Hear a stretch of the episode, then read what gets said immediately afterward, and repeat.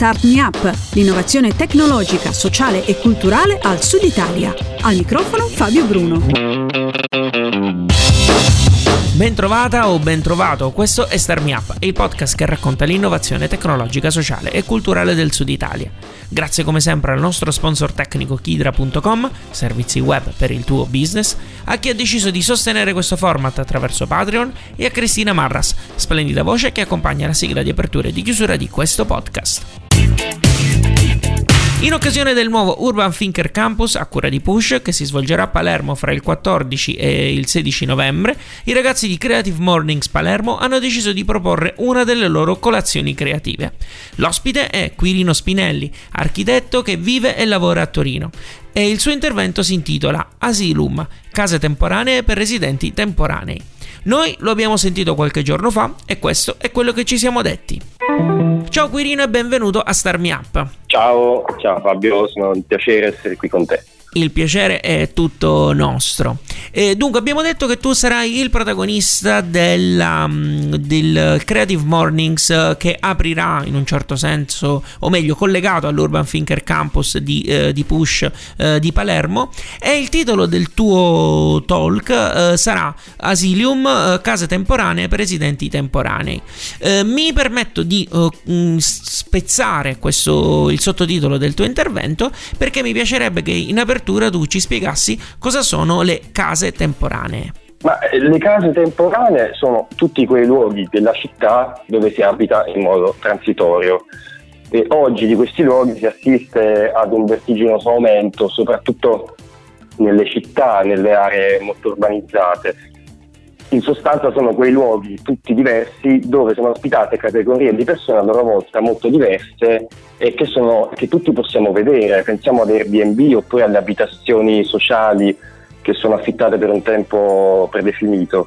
E l'aumento di queste situazioni evidenzia che la casa, eh, almeno secondo me, come lo intendo io, la casa che, che, noi intendevamo come il luogo dove si esauriscono tutte quelle pratiche abitative familiari è profondamente mutata e questo mutamento che è avvenuto nel giro di 20 o 30 anni genera una ridefinizione degli ordini spaziali e temporali anche della città, non solo dell'abitazione.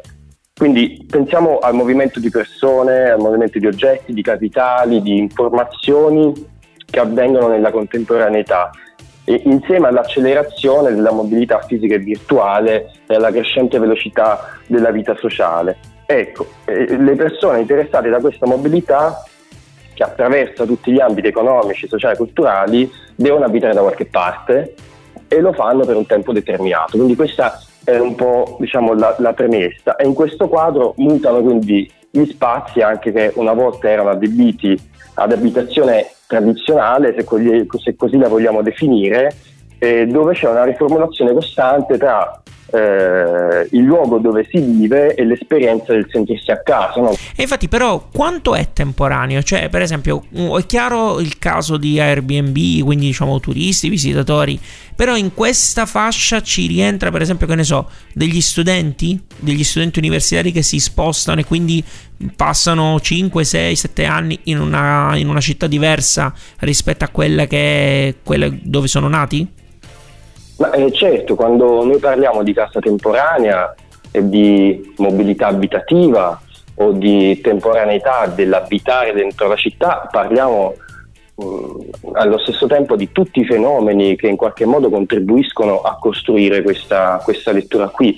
Quindi sicuramente parliamo degli studenti, ma parliamo anche eh, degli alberghi, parliamo degli asili notturni per senza tetto, eh, parliamo appunto, come ne parlo io, del, degli spazi di accoglienza dei rifugiati, sono tutti quegli spazi che sono in forme molto diverse, regolati anche da eh, norme molto diverse che sono però adibiti a, a, a, far abitare delle persone per uno specifico periodo di tempo che chiaramente varia da una condizione all'altra, insomma, e Continuando sempre sul speziettamento del sottotitolo, ti dovrei chiedere chi sono i residenti temporanei. Eh, però mi sembra già abbastanza chiaro. Mm, piuttosto mi piacerebbe, credo sia più interessante invece eh, chiederti se a questo punto sono le case temporanee a definire i residenti temporanei. Cioè il fatto che io ah, viva in, a Torino per studiare, allora divento uno studente e quindi uno, un residente temporaneo. Non so se questa cosa è troppo una sega mentale mia o ha senso. Allora, non c'è un rapporto univoco secondo me. Ecco, cioè, ehm, perché appunto alcune case diventano case temporanee eh, in ragione di una temporaneità, di una permanenza di un soggetto, che è una, è, è una permanenza temporanea scelta arbitrariamente. Quindi nel caso degli studenti o nel caso dei lavoratori temporanei, quelli che stanno qua, dei lavoratori stagionali, no? quelli che sono qui da, per un mese, due mesi, sei mesi, eh, o che vengono per delle trasferte lunghe, quelli sono eh, più o meno consapevolmente dei tempi predefiniti. Ehm, nel caso, soprattutto quando si parla ad esempio di disagi sociali, di vulnerabilità sociale, ehm, questa scelta è meno consapevole, eh, è una scelta più o meno imposta. Quando noi decidiamo che eh, un richiedente asilo deve essere accolto in una casa per 18 mesi, automaticamente noi lo stiamo definendo entro appunto un'azione deterministica proprio, lo stiamo definendo come eh, un residente temporaneo e quindi gli diamo un'abitazione che a sua volta sarà inevitabilmente un'abitazione temporanea. E questo rientra in quella diversità di cui parlavo prima delle norme che regolano le case temporanee. Non sono tutte uguali. Mi interessa portare in evidenza che c'è, un, che c'è una questione che nelle città non viene considerata, nel progetto urbanistico non viene considerata, dalle, dai, dai, comuni viene, non viene tenuta in considerazione, eppure è un fenomeno sempre crescente, cioè noi abbiamo dei residenti temporanei, abbiamo di fatto dei cittadini temporanei eh, che non hanno la residenza lì dove vivono, eh, che non sono riconducibili a tipi di famiglie eh, che che, possiamo, che riconoscevamo in passato. E, quindi cosa ne facciamo di questi, di questi cittadini temporanei, come si eh, relazionano alla città e come le norme che regolano la città si relazionano con questi cittadini, questo è ancora tutto da, da capire. E immagino che comunque questo intervento e queste, tutte queste riflessioni eh, si rifanno un po' al saggio che hai scritto, che ha proprio il titolo Asylum, eh, lo spazio di accoglienza per i chiedenti asilo nelle città europee contemporanee, il caso di Torino. In quel saggio, che è un saggio tratto dalla mia tesi di dottorato, ehm, e negli altri saggi che sto scrivendo, insomma, che ho scritto, io affronto appunto eh, le azioni di trasformazione urbana che derivano da, da questo aumento del movimento delle persone nella città. Quindi la domanda di fondo sostanzialmente è come cambia la città se una parte dei suoi abitanti è mobile e non residente e come cambia il modo di affrontare il progetto urbanistico. Quando ho iniziato a pormi queste domande ho ritrovato molte risposte osservando appunto un elemento molto molto piccolo, cioè i centri di seconda accoglienza a richiedenti asilo e rifugiati a Torino e l'ho fatto in un momento, a partire dal 2014, poi eh, proseguendo ancora fino ad oggi, in, in, l'ho fatto in un momento in cui si osservava una rapida accelerazione dei flussi di quelle persone che cercavano eh, protezione internazionale in Europa quindi sostanzialmente il mio, il mio lavoro è stato quello di eh, confrontarmi con la spazializzazione di questo specifico segmento migratorio che è eh, dentro la città europea contemporanea. Quindi innanzitutto il segmento migratorio è molto molto piccolo rispetto al eh, quadro migratorio globale ehm, e mi sono, capito, mi sono occupato appunto di capire quali forme assume questo segmento migratorio nello spazio e quali pratiche genera. Eh, nello specifico il mio intervento appunto del career morning presenterà un lavoro di osservazione degli spazi di seconda accoglienza di rifugiati e richiedenti asilo eh, nella città di Torino. Um, ho scelto di citare la città di Torino perché, oltre ad essere la città in cui vivo da, da circa dieci anni, eh, è stata eh, tra il 1950 e il 1970 la città con il più alto tasso di immigrazione eh, in sostanza in quei 20 anni eh, Torino ha raddoppiato il numero dei suoi abitanti eh, guadagnando circa 600.000 nuovi soggetti che dovevano eh, abitare e risiedere da qualche parte ed è interessante vedere come quegli arrivi hanno generato una risposta urbanistica molto chiara, cioè in sostanza si sono costruiti dei nuovi quartieri residenziali sparsi in tutta la città per tentare di dare una casa a tutte queste persone che arrivavano per lavorare nel, nel, nel settore dell'industria. Rispetto ovviamente a questa storia importante, le migrazioni che guardo io, quelle dei rifugiati, eh, hanno dei numeri molto, molto minori, insomma, che però sono comunque, secondo me, questa è la tesi di fondo che muove tutto il mio lavoro, eh, sono in grado di mettere in campo un'azione di trasformazione urbana che non possiamo trascurare, eh, questo perché le migrazioni interessano degli spazi molto eh, variegati tra loro, eh, di numeri sempre crescenti e, e collocati in posizioni nella città molto diverse. Ehm, senza contare tra l'altro che queste specifiche migrazioni di richiedenti asilo e rifugiati hanno generato in questa città degli spazi molto critici eh, e mi riferisco ovviamente al, eh, al villaggio olimpico eh, conosciuto anche come ex Noi eh, che è un, un'occupazione eh, da parte di, di rifugiati ehm, di eh, quattro palazzine che è durata per sei anni e negli ultimi sei anni, si è conclusa quest'anno, negli ultimi sei anni è stata la più grande occupazione da parte dei rifugiati in tutta Europa.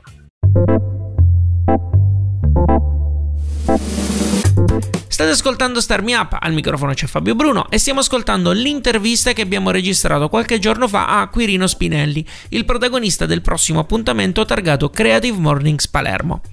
Nella parte che abbiamo appena sentito ci siamo concentrati su ciò che Quirino dirà giovedì 14 novembre. Adesso alziamo un po' di più il nostro focus. Quirino, tu sei un architetto e un urbanista che lavora come docente al Politecnico di Torino. Come cambia una città che deve fare i conti con le vite sempre più liquide dei propri cittadini? Quindi quali sono un po' le risposte che tu in questi anni stai cercando di dare a tutte quelle cose che ci hai detto fino adesso? Torino forse in leggero ritardo rispetto ad altre città europee eh, si sta rendendo conto lentamente proprio della densità no? di questo fenomeno, di, della, della, temporaneità di alcuni luoghi, di alcuni luoghi dove si abita.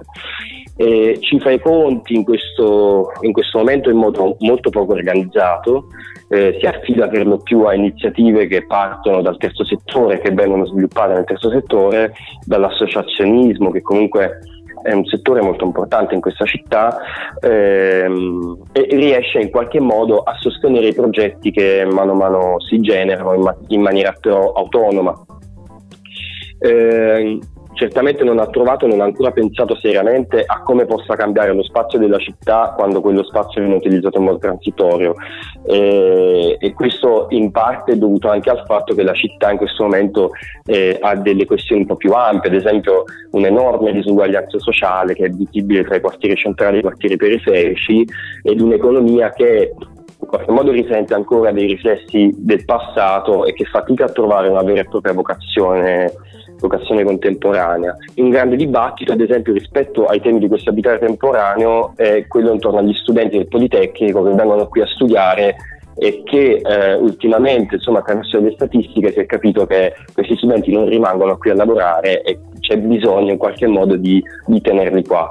E quindi in questo momento non si sa bene ancora come affrontare la questione, io sono comunque convinto che in qualche modo una città europea in generale, quindi delle città che più o meno condividono tutti gli stessi caratteri eh, urbani, urbani ehm, si debbano dotare di spazi che sono degli spazi un po' eh, neutri eh, e che possano essere degli spazi adattivi rispetto a questi, a questi fenomeni qua, quindi eh, che possono accogliere delle persone o delle, delle situazioni in modo molto cangiante. Ecco. E se usciamo da Torino, tu hai, riesci a fornirci un, un, diciamo, un, panorama di altre città europee oppure tu comunque giustamente parli di Torino perché è quella che hai studiato e conosci meglio? Il caso di Torino è interessante per quella storia lì perché ci permette di mettere al confronto due storie che se non sono sovrapponibili eh, comunque in qualche modo eh, sono, mh, mm, sono accostabili per certi elementi. e soprattutto appunto come dicevo prima per la risposta urbanistica che si riesce a dare eh, ad un determinato fenomeno. Ehm, in Europa, diciamo, complice il fatto che da una parte eh, le, i regolamenti urbanistici sono un pochino diversi, meno rigidi di quelli italiani eh, e diciamo che anche poi il, il mercato del, delle costruzioni ehm, il processo burocratico anche che porta poi alla costruzione di alcuni eh, dei manufatti, edifici, di quel che è, eh, è molto più veloce. In Europa si assiste un po' a, a, a qualche cosa. Rispetto ai rifugiati, ad esempio, però di nuovo questo eh, è dovuto anche al fatto che eh, in Europa si è assistiti ad un numero decisamente minore di arrivi rispetto a quelli italiani, quindi hanno dovuto affrontare eh, 300 persone quando noi dovevamo affrontarne 3.000 o 30.000 e, mm, in Europa si, assiste, si è assistito in generale alla nascita di alcuni eh, interventi di architettura che sono pensati per un, per un tempo predefinito.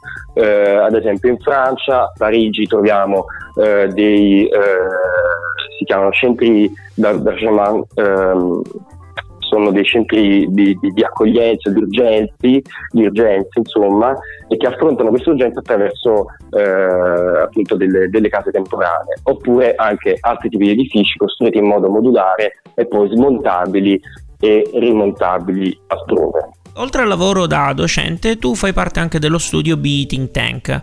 Eh, lì ti occupi sempre di ricerca oppure oh, sperimenti altre cose?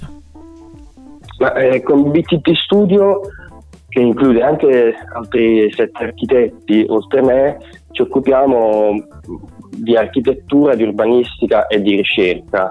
Ehm, quindi in generale un po' di tutte le questioni che riguardano lo spazio. Questo perché molti di noi eh, hanno un legame con l'università, hanno proseguito gli studi dopo la laurea, prendono un master o dottorati e quindi in qualche modo siamo tutti un pochino sensibili anche alla, all'aspetto teorico. Eh, ce ne occupiamo di queste questioni ce ne occupiamo in modo collaborativo, quindi lavorando molto e il più possibile con soggetti che siano terzi rispetto a noi, che sono altri, e, um, e lo facciamo in modo, se, se è così definibile, appunto culturale, quindi ovvero agganciando alle questioni progettuali, eh, magari dei concorsi, delle gare, eh, o anche soltanto alla ristrutturazione di un'abitazione cerchiamo sempre di agganciare delle riflessioni più ampie rispetto a che cosa è l'architettura oggi, che cosa è la città oggi e che cosa vuol dire oggi costruire dentro la città contemporanea eh, oppure che cosa vuol dire oggi essere un architetto, no? semplicemente. E questa esperienza diciamo che per me è importante perché mi permette di mettere in pratica ehm, al di fuori del contesto universitario alcune delle riflessioni che nascono invece proprio all'interno dell'ambito accademico, che è un po' quel luogo dove si deve pensare, cioè dove è legittimo pensare. E, e l'accostamento di una pra- pratica riflessiva continua, continuativa e una pratica professionale è una cosa in cui credo molto personalmente, perché penso che poi entrambi gli aspetti siano necessari un po' l'uno all'altro. E invece Animal Form che esperienza è? Beh, Animal Form è, è, un'esperienza un po' più discontinua rispetto a BTT Studio. Ehm, la porto avanti innanzitutto insieme a Noemi Romano, che è una visual designer che vive anche lei a Torino.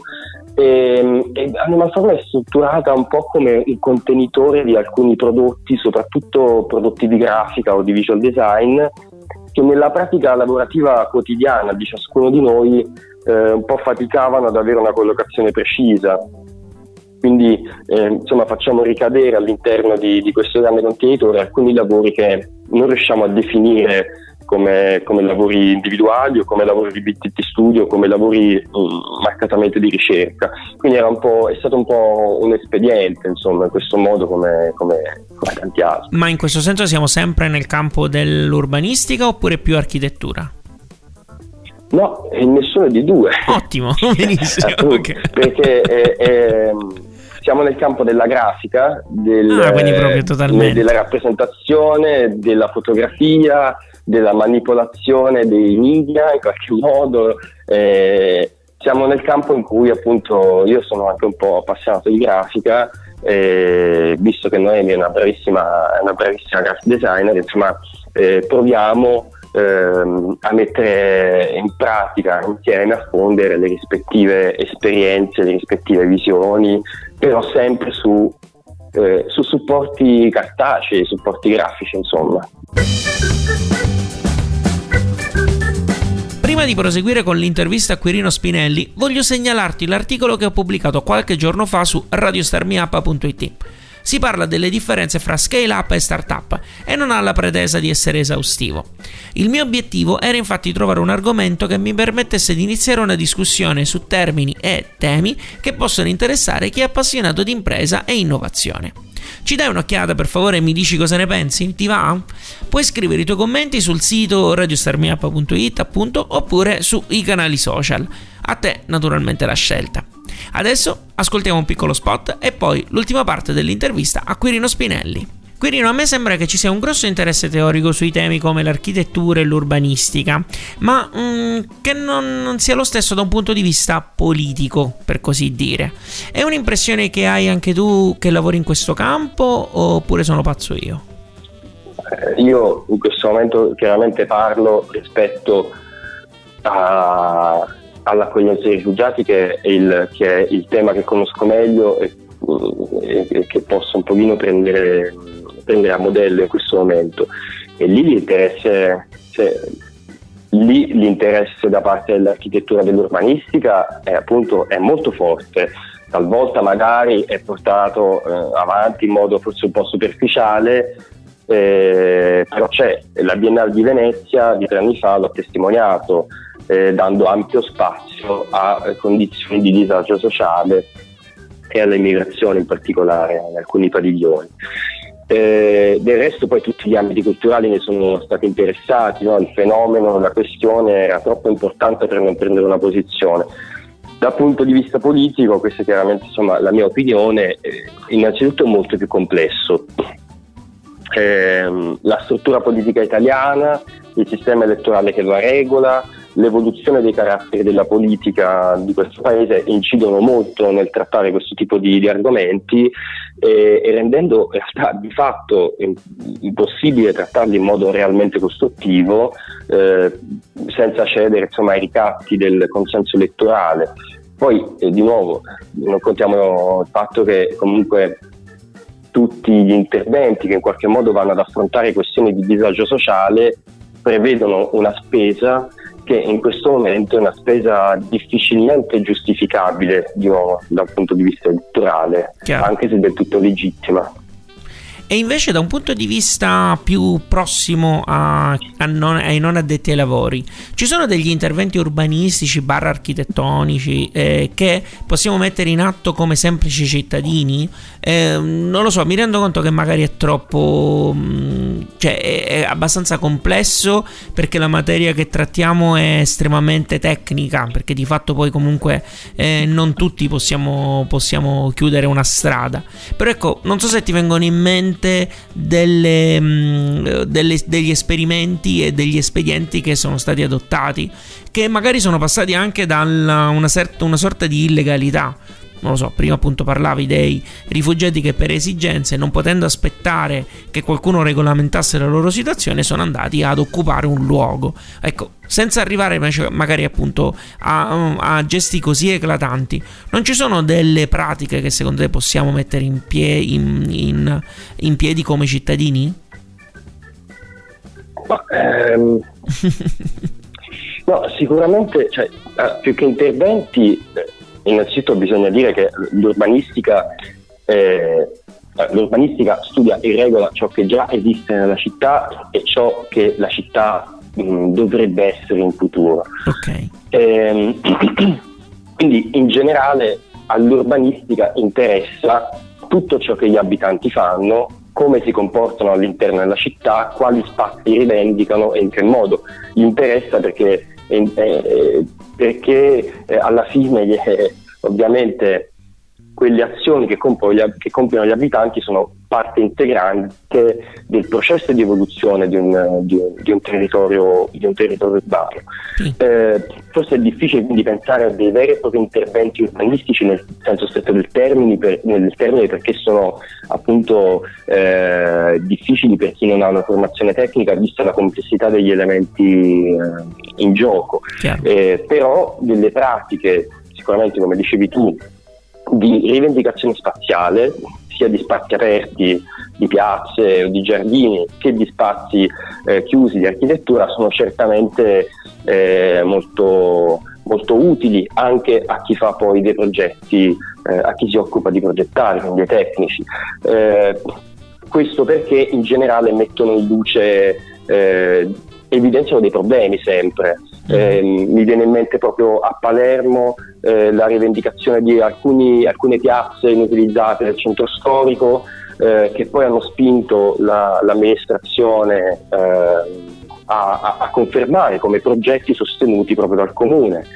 Oppure eh, in altri, altre esperienze molto più eh, discutibili, nel senso che mh, mm, non hanno ancora avuto una, un, un, riscontro vero e proprio anche dal punto di vista normativo sono l'occupazione ad esempio della cavallerizza reale a Torino, questo edificio storico, l'ex, caval- eh, l'ex, l'ex scuderia insomma, del, del, complesso reale eh, che sono state occupate e dove si fanno degli eventi che possono interessare o meno però insomma di fatto hanno attivato un posto che prima era in attesa perenne di essere riconsegnato alla città. In questo modo eh, le persone che lo hanno occupato lo hanno riconsegnato alla città, ma soprattutto, che è la cosa più importante, hanno messo in evidenza eh, quella questione lì, quella questione urbana che era stata lasciata da parte per lungo tempo. E mi rendo conto che magari a te potrà sembrare strano, suonare strano quest'ultima domanda, ma è un po'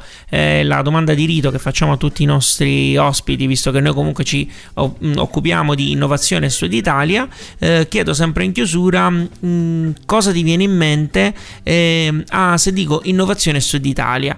Eh, magari a te, insomma, possiamo, non lo so, possiamo considerare Sud Europa, visto insomma, per poter includere anche Torino, visto che comunque è un po' la tua città ed è quello anche che hai studiato di più e che conosci meglio. Quindi se diciamo innovazione e Sud Europa, cosa ti viene in mente? Ma, eh, allora, innanzitutto io sono nato ad Avellino, okay, ho vissuto okay. ad Avellino per 19 anni, la mia famiglia è ancora lì, quindi io conosco il sud e nonostante io non ci viva più, ma Okay. Insomma, per una questione, non so, per, per questioni di, eh, personali più che altro, insomma. E, e penso comunque, sono convinto che il Sud sia innovativo in questo momento rispetto a certe questioni. Uh-huh. Eh, innanzitutto sull'aspetto sociale, io appunto, scusami, mi riferisco sempre un po' ai miei temi perché sono un pochino no, ma ci mancherebbe, devi, questo ragionamento, devi. però appunto se penso all'aspetto sociale, i temi relativi alla coesione sociale, al senso di comunità, al senso di solidarietà, sono tutti elementi che nelle grandi aree metropolitane a vocazione economica di tutto il mondo sono molto critici in questo momento. E, e, su questa traiettoria, ad esempio rispetto ai termini migratori, anche l'esempio celebratissimo di Riace è solo una delle tante situazioni che al sud si possono osservare nelle aree interne, nei centri urbani piccoli, oppure generalmente laddove sono evidenti problemi di natura soprattutto economica e demografica. No? E in questo senso il carattere innovativo del Sud, secondo me, risiede proprio nella capacità di accogliere la liquidità contemporanea di cui parlavamo prima perché allo stesso tempo un territorio caratterizzato da una forte inerzia che tutti conosciamo che tutti in qualche modo eh, critichiamo anche perché, perché, è difficile averci a che fare, però è caratterizzato anche da una grande capacità di adattamento alla contemporaneità che gli consente di accogliere il cambiamento integrandolo in una immutabile e propria natura. Eh. Beh, grazie mille per essere stato con noi. Grazie a voi, grazie a te, è stato un vero piacere. Lui era Quirino Spinelli, architetto e protagonista del prossimo appuntamento Creative Mornings Palermo. Trovi il link alla registrazione per l'evento su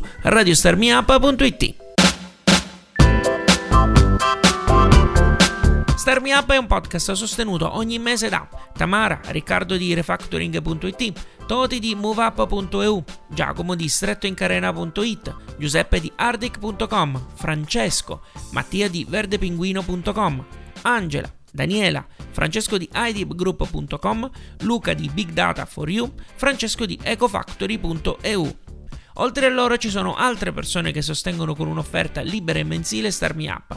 Tutti in cambio ricevono l'accesso al gruppo segreto Telegram, un'occasione per far parte di un network di professionisti appassionati e imprenditori che hanno a cuore l'innovazione e il Sud Italia. In più ci sono altre ricompense e sono tutte elencate su patreon.com slash fabbruno. Se ti va di supportare questo podcast non devi fare altro che fare una donazione. È facile, i link sono nella descrizione di questo podcast e su radiostarmiapa.it. In più, per tutti, c'è il gruppo d'ascolto su Facebook ad accesso gratuito, dove trovi qualche anticipazione e circolano notizie interessanti che poi finiscono o nei podcast o negli articoli che leggi su radiostarmiapa.it. Fra un attimo Cristina ti spiegherà quanto è semplice supportare Starmi Up con azioni gratuite.